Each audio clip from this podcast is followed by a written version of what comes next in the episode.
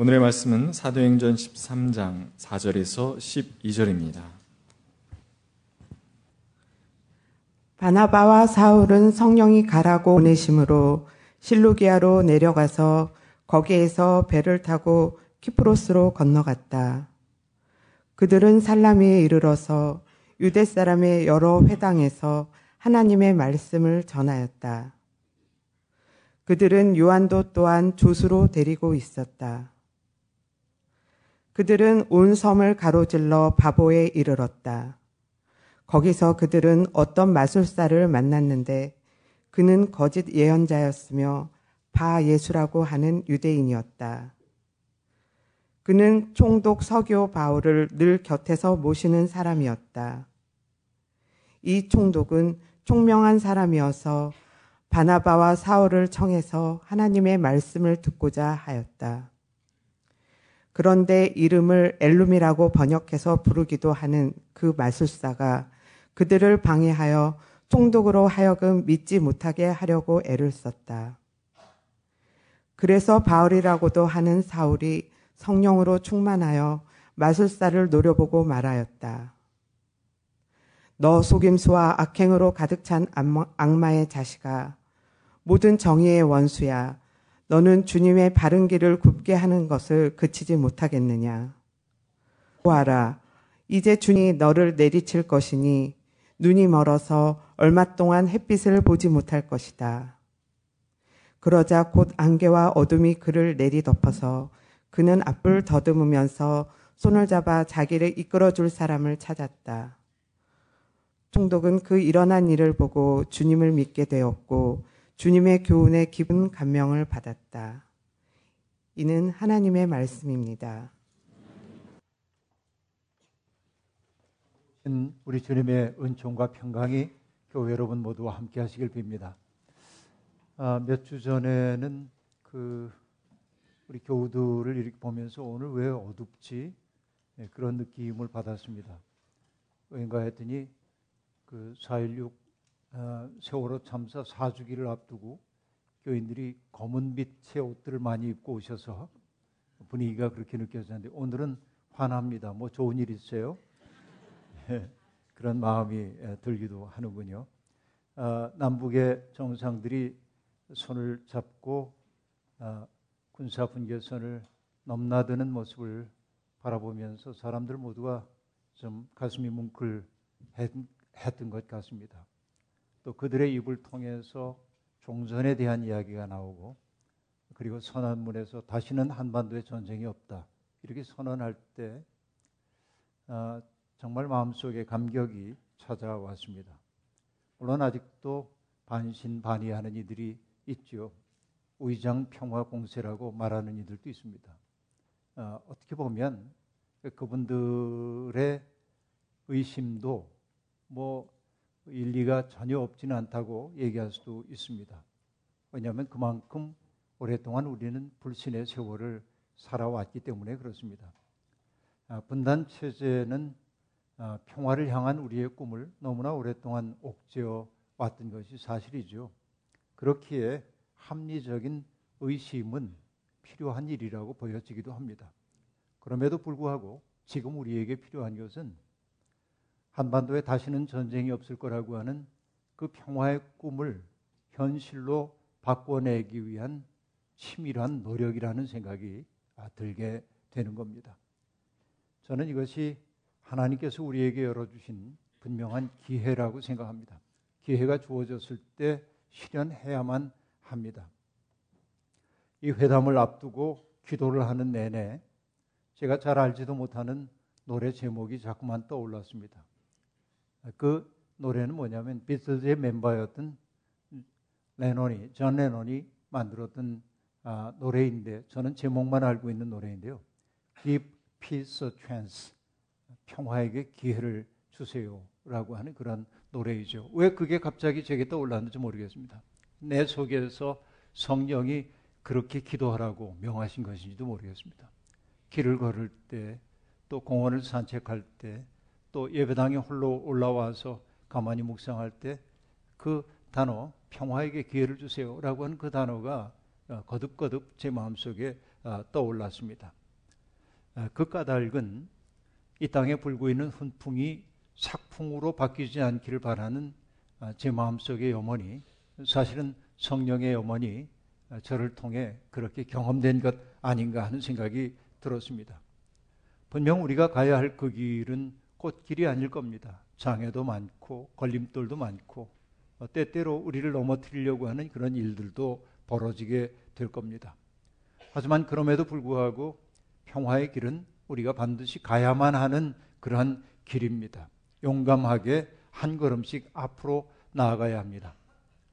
생텍스베리의 인간의 대지라고 하는 책에 보면 거기 정말 위대한 비행사인 기요메라고 하는 사람이 등장합니다.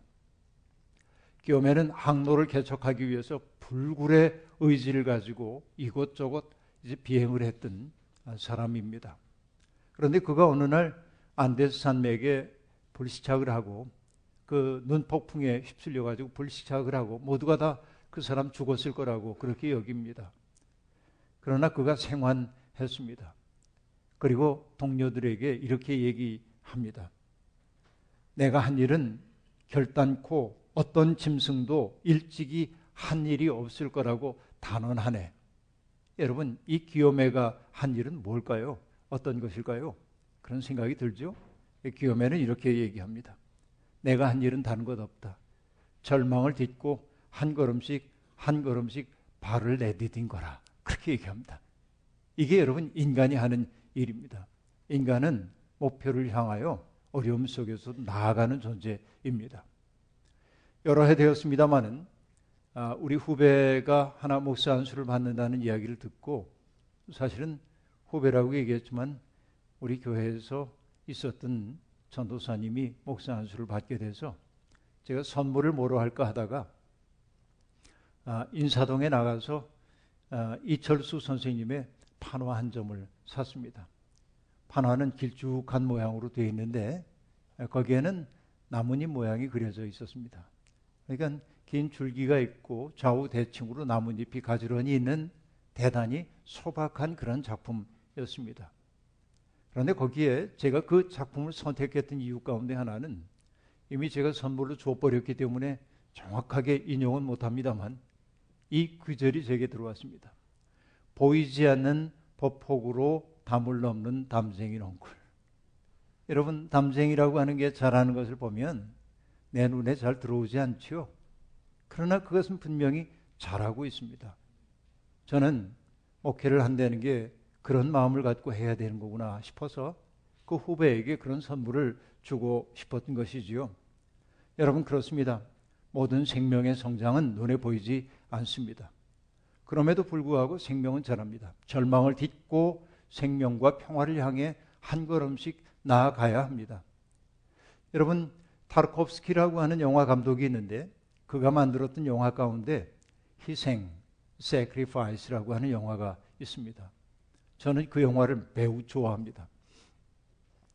그 영화가 개봉관에서 개봉을 하길래 우리 지방에 있는 목사님들, 젊은 목사님들을 모시고 좋은 영화니까 내가 보여줄게. 그래서 모시고 갔습니다.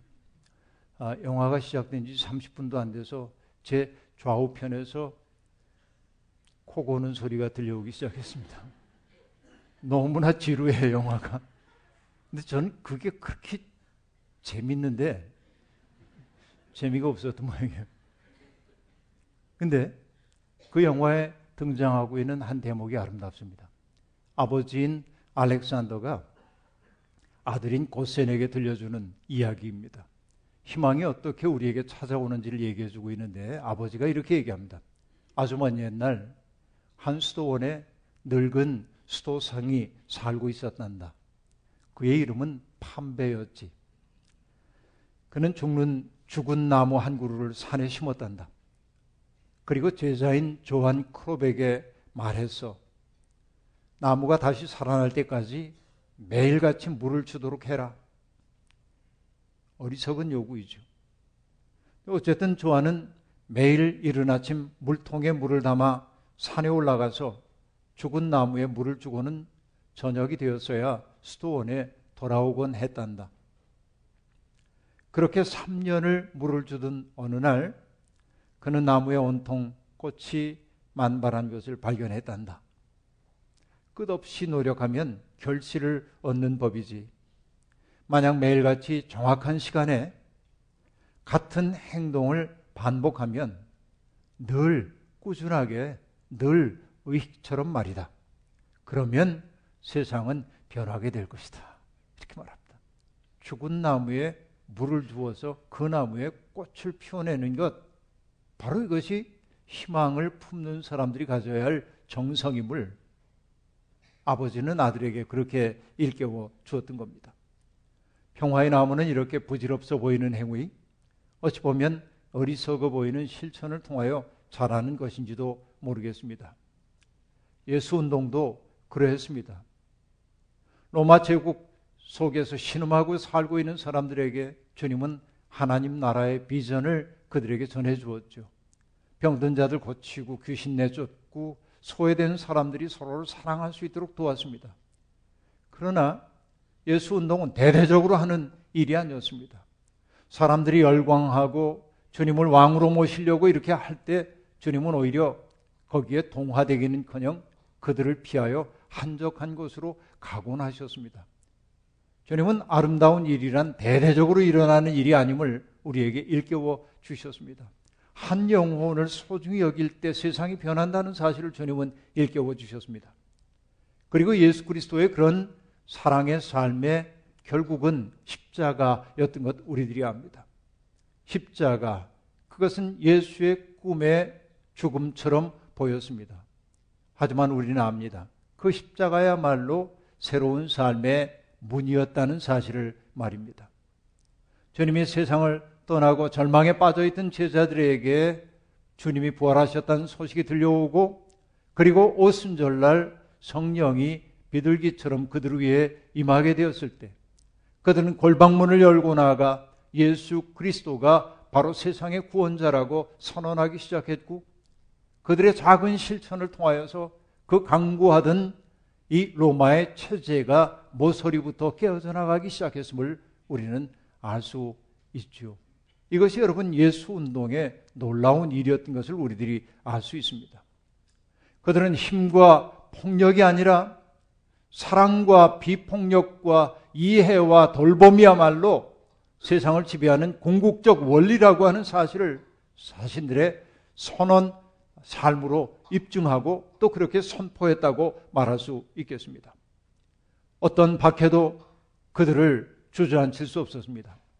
스테반의 박해는 그 예수 운동을 끝장낼 것처럼 보였지만 그러나 여러분 박해를 피하여 이곳저곳 흩어져 나간 사람들이 이르는 곳마다 예수 그리스도를 전하기 시작해서 예수 운동은 들불처럼 번져갔고 그리고 여러분 헤롯 안티파스에 의해서 요한의 형제인 야고보가 죽임을 당하고 베드로가 투옥되는 그런 초대교회 난감한 일이 벌어졌을 때 교회는 문을 닫은 것이 아니라 오히려 더 멀리 멀리 땅 끝까지 복음을 전하는 계기로 삼았던 것을 우리가 놀랍게 바라보고 있는 것입니다. 지금의 터키의 남동부 지역에 속한 수리아 안디옥에도 그렇게 교회가 세워졌습니다. 그 교회가 바로 안디옥 교회인데 이 교회는 북아프리카에 있었던 알렉산드리아 교회와 더불어서 초대 교회 역사에서 가장 중요한 교회입니다. 그런데 이 안디옥 교회에는 예언자와 교사들이 있었다고 누가가 소개하고 있습니다. 그들의 면면은 이러합니다. 먼저 우리가 잘 알고 있는 바나바, 위로의 사람인 바나바가 그 교회에 있었습니다. 그리고 또 사람들이 니게르라고 부르는 시몬이라고 하는 사람도 그곳에 있었습니다. 니게르라고 하는 말은 니거라고 하는 말과 연결되는 것 생각해 볼 때 그 사람이 검은 피부를 가지고 있는 사람임이 거의 분명합니다. 그런가 하면 그곳에서는 구레네 사람도 있었습니다. 구레네 사람 루기오라고 하는 사람도 있었고 분봉 왕인 헤롯의 소꿉친구인 마나엔이라는 사람도 있습니다. 상당히 유력한 사람이라고 말할 수 있겠죠. 그리고 우리가 아는 사울이라고 하는 사람이 있습니다. 학식이 높은 사람입니다. 이렇게 본다면 이 안디옥 교회를 구성하고 있는 사람들은 인종적으로도 다양했고 또 사회 계층적으로 보더라도 상당히 다양한 사람들이 모여 있었음을 알 수 있습니다. 그들을 하나의 끈으로 묶을 수 있었던 것은 무엇일까요? 그것은 하나님을 경외하는 마음이었습니다. 안디옥 교회는 하나님을 예배하는 일에 열심인 교회였습니다. 그리고 함께 모여 금식을 해가면서 하나님의 뜻을 자기들 속에 내면화하기 위해 노력을 했던 교회임이 분명합니다. 그렇습니다. 그 교회는 그렇게 아름다운 교회가 되었습니다. 물론 여러분 예배 잘 드리고 금식 열심히 하는 사람들 가운데도 아름답지 않은 사람들이 제법 많이 있습니다.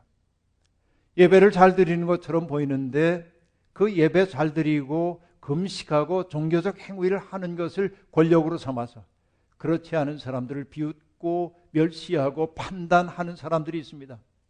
그런데 여러분 한마디로 얘기할 수 있습니다. 그들은 예배를 제대로 드릴 줄 모르는 사람이에요. 예배라고 하는 것은 무엇입니까? 나를 비워 하나님을 채우는 과정입니다.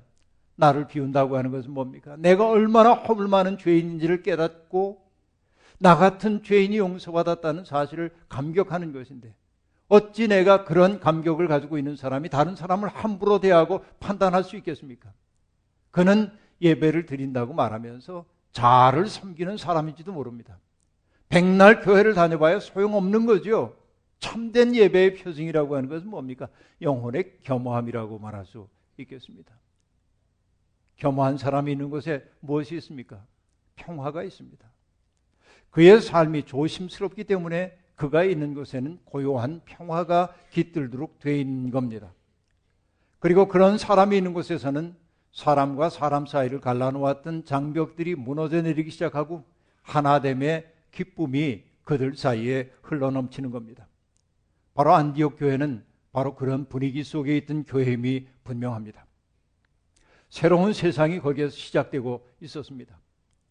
여러분, 청년 시절에 제가 생전 처음 교회를 나갔을 때 교회 가서 예배 자리에 앉아 있으면 앞에서 대표 기도를 하는 분들의 기도 문구 가운데 빠지지 않는 기도 문구가 있었습니다. 그건 그 교회가 주마다 반복하지 않으면 안 되는 것처럼 여겨지는 반복 구절이었습니다. 하나님, 우리를 저죄 많은 세상에서 구원하여 주셔서 구원의 방주에 들게 하시니 감사합니다. 정확하게 죄 많은 세상과 교회가 이분법적으로 분열되어 있었습니다. 저 바깥 세상은 망할 수밖에 없는 세상이고 여기에 들어와 있는 우리는 구원받은 사람들이라고 말하고 있어요. 그런데 안타깝게도 뭐냐면 그 안에 있는 사람들이 구원받은 사람처럼 안 살아. 제가 보기엔. 문제는 그런 데 있어요. 오히려 바깥에 있는 사람들이 거룩해 보이기도 해요. 교회는 이런 잘못된 이분법 속에 확고하게 빠져 있는 경우가 아주 많이 있습니다.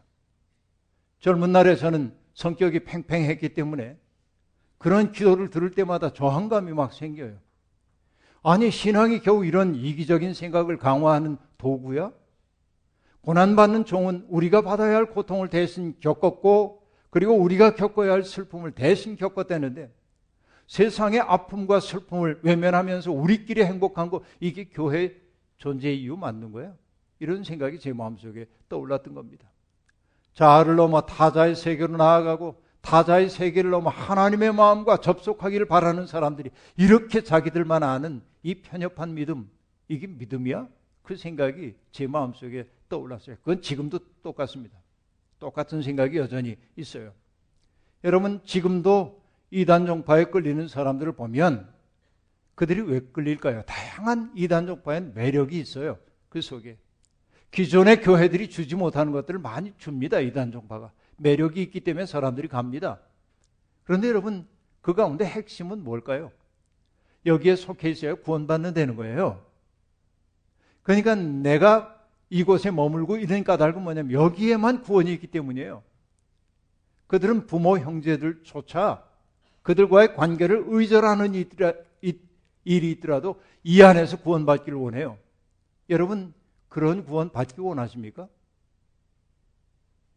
내 형제 자매와 모든 관계를 끊는 구원 그거 정말 원하십니까?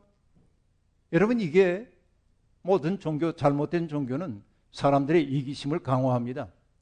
그래서 제가 늘 말씀드리지만 참 종교와 거짓 종교를 구별할 수 있는 방법이 있어요. 그게 뭐냐?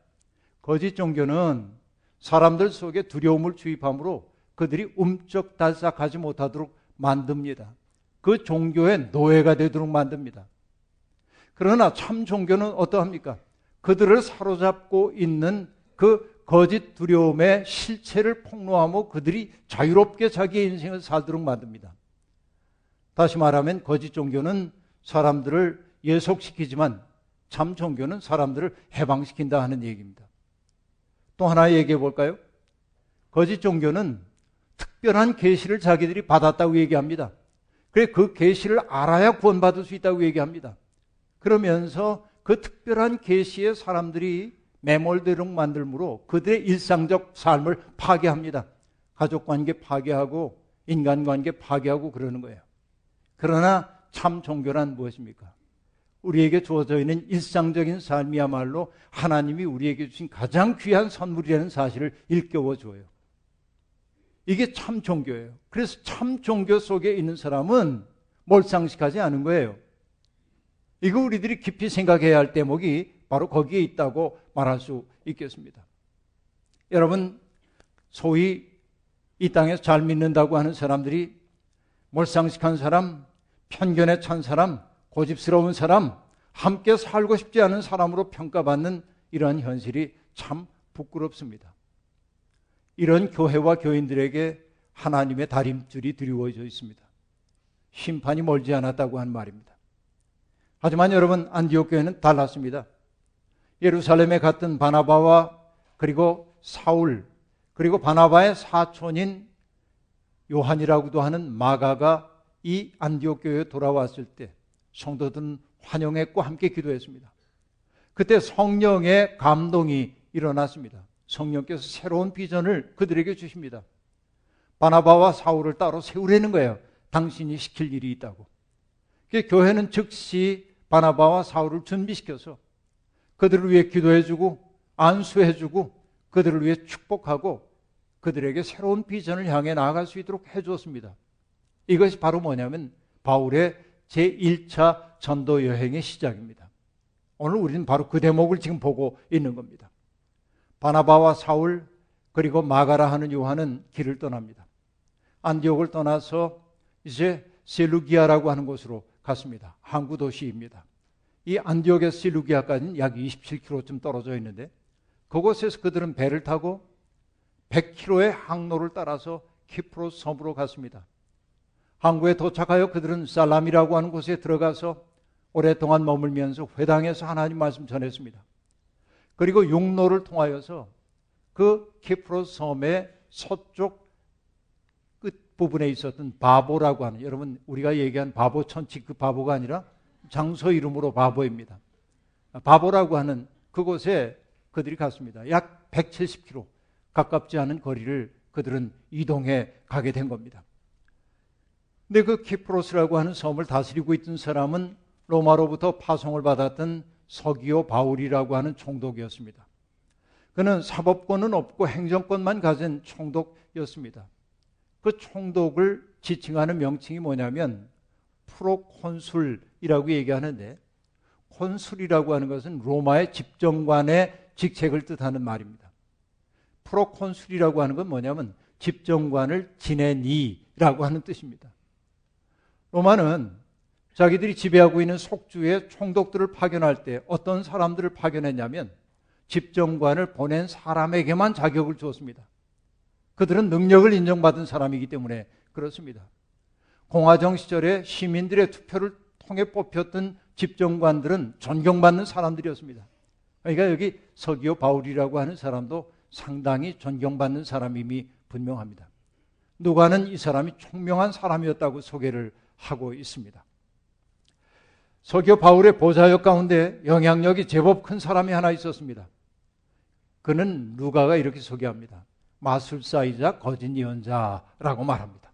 바 예수라고 하는 유대 사람이었습니다. 성경이 얘기하는 마술사는 여러분 모자에서 비둘기 꺼내는 이런 마술사가 아닙니다. 지갑을 열었더니 불이 튀어나오는 그런 마술사 아닙니다.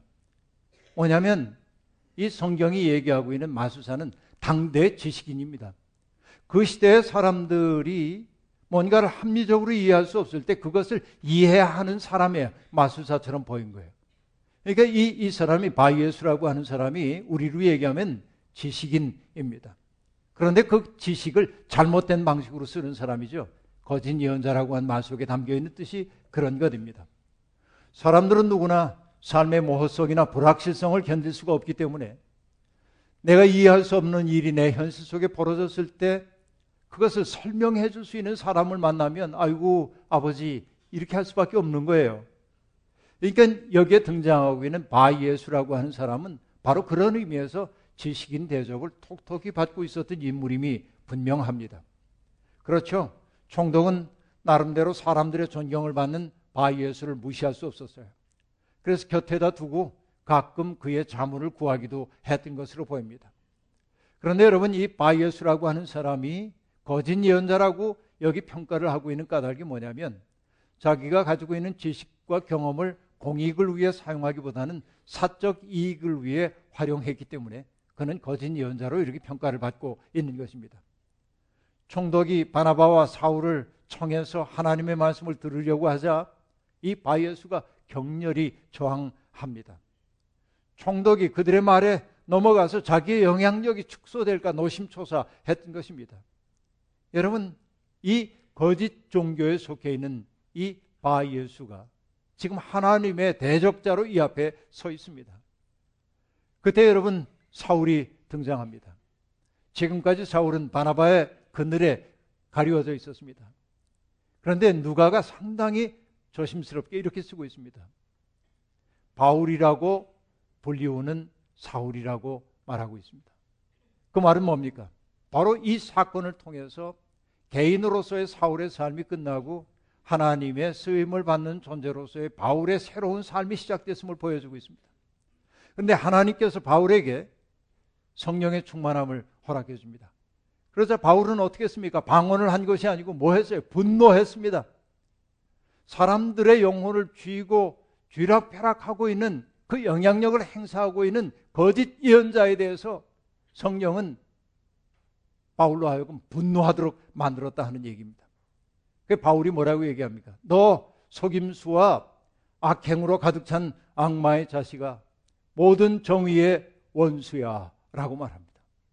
당대의 지식인 사람들의 존경받고 있던 사람의 실체를 이렇게 폭로하고 있는 겁니다. 너는 주님의 바른 길을 굽게 하는 짓을 그치지 못하겠느냐? 보아라 이제 주님의 손이 너를 내리칠 터이니 눈이 멀어서 얼마 동안 햇빛을 보지 못할 거다라고 말합니다. 여러분 지식인이었던 바이에수의 실체가 적나라하게 폭로된 겁니다. 바울이 그를 꾸짖습니다. 예수님도 여러분 귀신을 꾸짖음으로 내쫓았던 거 아시죠?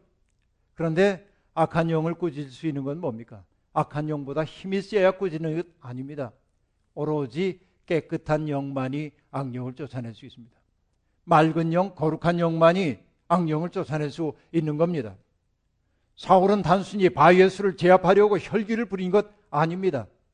거짓 신비와 신통력의 너울을 쓴 채 사람들을 노예로 만들던 그의 행태에 대한 거룩한 분노가 그렇게 터져나온 겁니다. 바로 그것이 사람들을 해방의 길로 인도하는 길이었기 때문에 그렇습니다. 저는 여러분 가즈뭉크라고 하는 목사님을 기억합니다. 저는 그분을 전혀 알지 못했습니다. 1990년에 우리나라에서 JPIC라고 하는 대회가 열려서 WCC가 주최하고 있는 정의 평화 창조 질서의 보존 대회가 열렸을 때 저는 그 대회에 동참하면서 많은 문헌들을 모았고 그 문헌들을 샅샅이 읽기 시작했습니다. 그러다가 아프리카의 신학자인 알란 베색이라고 하는 사람의 책을 읽게 되는데 그 책 속에 등장하고 있는 가스뭉크의 얘기가 가스뭉크하게 다가왔습니다. 그는 덴마크의 목사입니다. 1898년에 태어나서 1944년에 죽었습니다. 1944년은 히틀러가 유럽을 전쟁으로 몰아가고 있던 때입니다. 가스문크 목사는 히틀러가 악마의 부림을 받고 있다고 여겼기에 맹렬하게 그를 공격했습니다. 그러다가 1944년 1월 5일 밤중에 일단의 군인들이 와서 가스문크를 들판으로 끌고 갔고 총을 쏴서 그를 죽여버리고 말았습니다. 이게 가스문크의 죽음입니다. 그런데 알렌 베삭은 그 가스몽크의 책 가운데 등장하는 한 문장을 인용하고 있습니다. 제가 번역을 해봤습니다. 이런 내용입니다. 오늘날 설교자들의 직무는 무엇인가? 믿음, 소망, 사랑을 전하는 것이라고 말할까? 멋지고 아름다운 말이긴 하다. 그러나 나는 용기라고 말하고 싶다. 아니, 그 단어도 실은 진실을 옹골지게 드러내기에 부족하다. 이 시대 우리의 직무는 무모함이다. 무모함. 그리고 이렇게 얘기합니다. 오늘의 교회가 잃어버린 것은 심리학이나 문학이 아니다. 우리는 거룩한 분노를 잃어버렸다. 이게 오늘의 교회의 현실이라고 가스문크가 얘기하는 겁니다. 악한 영을 꾸짖는 것이 설교자와 교회의 직무입니다. 사람들을 온통 사로잡아 사람들을 거짓 영에 복속시키는 영이 도초에 횡행하고 있습니다. 주님의 바른 길을 굽게 하는 이들을 보고도 분노할 줄 모르기에 오늘의 한국 교회는 쇠퇴의 위기 속에 몰린 겁니다. 바울이 그 거짓 예언자인 바이에스를 준엄하게 꾸짖자 그에게 안개와 어둠이 내렸습니다. 그래서 그는 앞을 더듬기 시작했고 자기의 손을 붙잡아 안내해 줄 사람을 찾게 되었습니다. 그것이 그의 실체였습니다. 사람들에게 모르는 것 없는 것처럼 큰 소리를 치며 지냈지만 바이에스의 실상은 뭡니까? 앞보지 못하는 사람이었고 누가 인도하지 않으면 갈 수 없는 정난한 그의 실체가 드러났습니다. 여러분 오늘도 안개와 어둠에 거쳐 있는 사람들 많이 있습니다. 그 속에서 자기 이익을 확보하기 위해 사람들 속이는 사람들 말입니다. 여러분 악한 영은 거룩한 영이 도래할 때 사라집니다. 총독은 이 놀라운 일을 바라보며 주님을 믿게 되었습니다. 자기 확장의 욕망이라고 하는 안개와 어둠에 갇힌 채 사람들을 미혹하는 거짓 예언자들이 오늘 우리 시대에 얼마나 많은지 알 수 없습니다. 불확실한 세상에서 마음 뚫 곳 없는 사람들이 그들의 미혹의 그물에 걸려들고 있습니다. 안타까운 일입니다. 오늘의 교회가 회복해야 할 것은 악한 영을 분별하는 영적 분별력과 더불어서 악한 것들을 보고 분노할 줄 아는 거룩한 분노입니다. 그러나 거칠어지라는 얘기 아니고 분노하면서도 거칠어지지 않아야 하고 분노하면서도 겸손해야 하고 분노하면서도 온유하고 따뜻해야 합니다. 바로 이것이 오늘의 교회에게 요구되는 부분입니다. 여러분, 교회가 이렇게 바로 서면 세상의 어둠도 조금씩 거칠 겁니다. 분단과 분열의 세월을 넘어 소광이 이 땅에 비쳐들고 있습니다. 어둠과 안개의 세월이 지나가고 평화와 생명의 새로운 시간이 시작되기를 바랄 뿐입니다. 그 시간을 열어가는데 이 땅의 교회가 걸림돌이 되지 않기를 정말로 원합니다. 오늘의 교회가 하나님이 이루시는 일을 가로막는 절벽이 되지 않기를 소망합니다. 오히려 이 땅의 교회가 하나님의 손과 발이 되어서 안개와 어둠에 거쳐 있는 사람들을 이끌어 하나님의 현존 앞으로 이끌고 평화의 새날 열어갈 수 있길 바랍니다. 우리 교회가 바로 그런 교회가 되기를 바랍니다. 주님의 은총이 우리 가운데 함께 하시길 빕니다. 거듭의 기도 함께 드리겠습니다. 하나님, 어둠과 안개가 우리의 눈을 가려 마땅히 보아야 할 것 보지 못하게 하는 때가 얼마나 많았는지요. 욕심의 안개, 두려움의 어둠, 이런 것 우리 속에서 걷어내 주셔서 우리의 두 발로 대지를 걷고 평화를 향하여 두벅두벅 걸어가는 용기 허락하여 주시옵소서. 이 땅의 교회가 역사 발전에 걸림돌이 되지 말게 도와주시고 역사를 하나님 나라를 향하여 견인하는 아름답고 멋진 역사 이루어내도록 복내려 주옵소서. 예수님의 이름으로 기도하옵나이다. 아멘.